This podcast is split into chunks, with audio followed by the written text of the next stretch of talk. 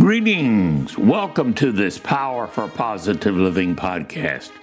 My name is James Huey, and I'm your host for this podcast series, offering openness and caring through the gifts of listening hospitality. I invite you to join me as we explore diverse topics for enriching the quality of your life. Power for positive living and friendship.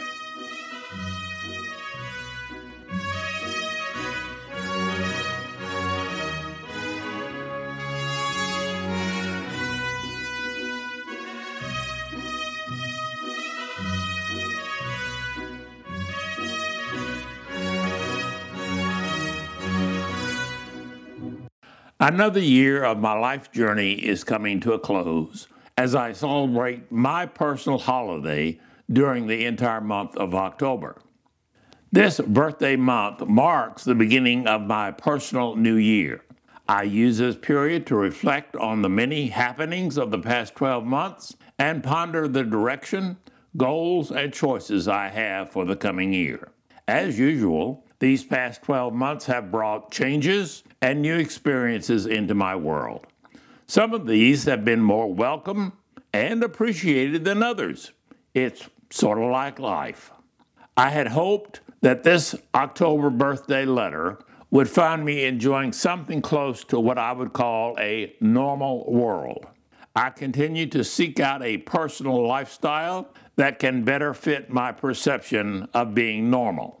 Unfortunately, part of the past year of 2021 continues the process of me adapting and modifying my lifestyle to a shrinking friendship circle and other disconnections from a previous world. This time of birthday celebration allows me to focus on what I have lost in recent years and focus on all that I still have. Both options are present. The choice of where I choose to focus is still mine.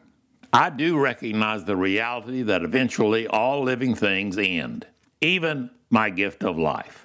I realize that any of my relationships that are not actively nourished by both parties tend to wither and eventually die.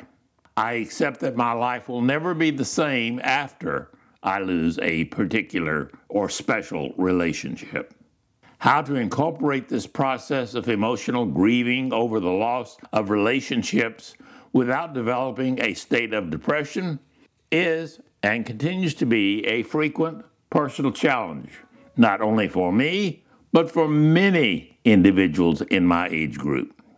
I find that active interaction with others, as well as some knowledge of wellness psychology, is and has been helpful when these brief periods do appear.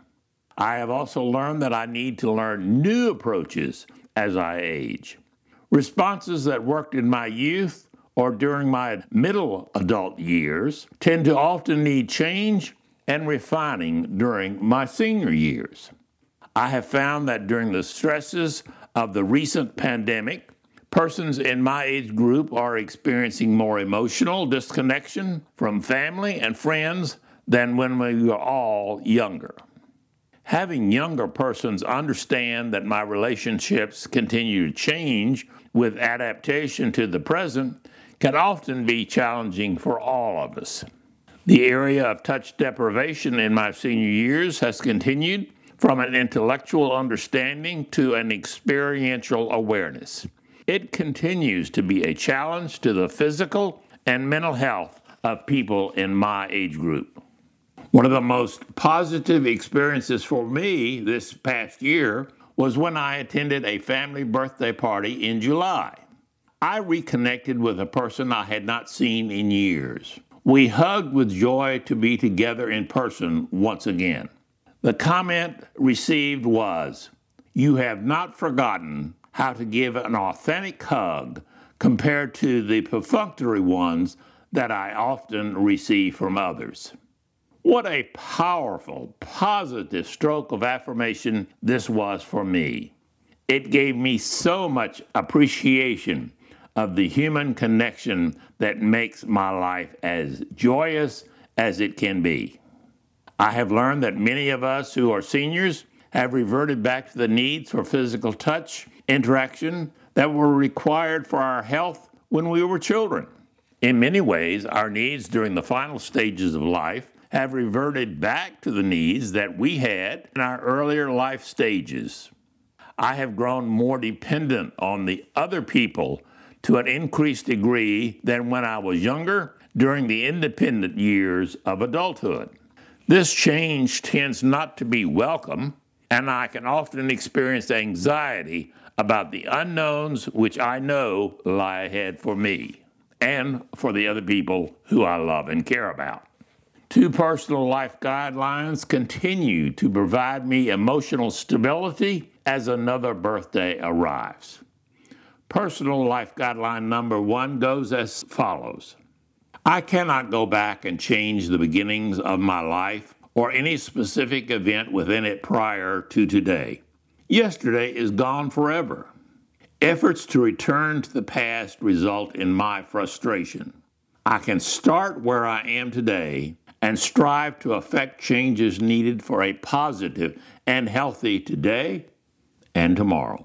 The second personal life guideline, which has provided me a great deal of support during the past year, goes as follows Each individual makes personal choices to meet their needs, which may or may not be like mine. When I can truly accept others and myself as we are, I am more likely to be healthy and happy in my world. As a senior, I am also aware that this gift of life does have an end. I accept this as a healthy reminder of how I want to choose to direct my coming days. Trying to change the past or other people is not one of my goals. I am one day closer to the point when this gift of my life, my earthly life, shall end.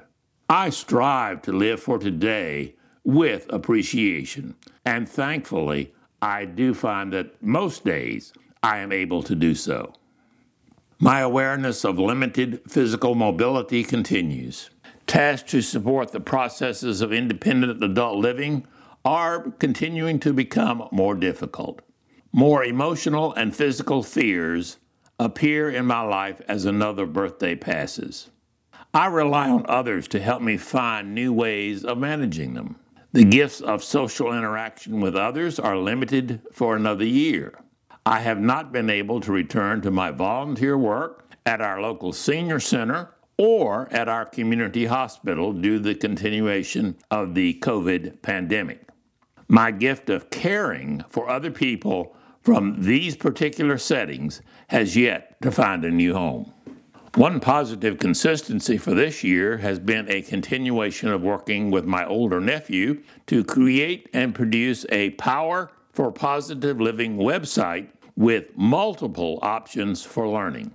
This year, my nephew and I provided the opportunity to offer options in both the audio form of podcast and the written format of a blog.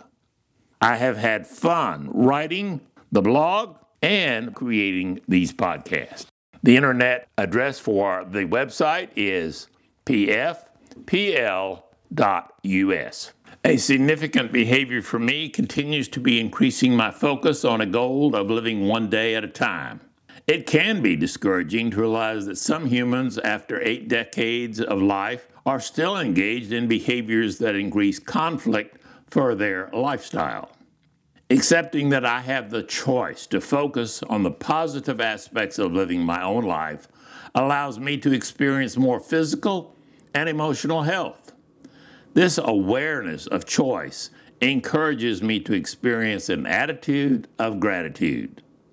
My small family remains a central part of my life since we all live in the Atlanta metro area. A continuing joy is seeing my 13 year old grandnephew grow as he reaches another year during our joint birthday month celebration. During this month of celebration of my birthday, I continue to find that my life is very good. I believe that I am truly blessed, and for all of my many blessings, I remain very, very thankful.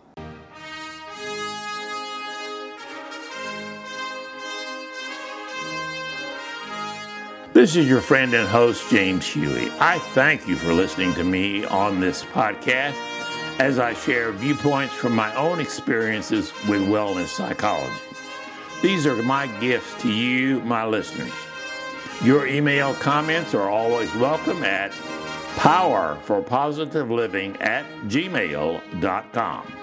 As your friend and host, I always encourage you to value and nurture yourself as the unique human individual that I believe you are.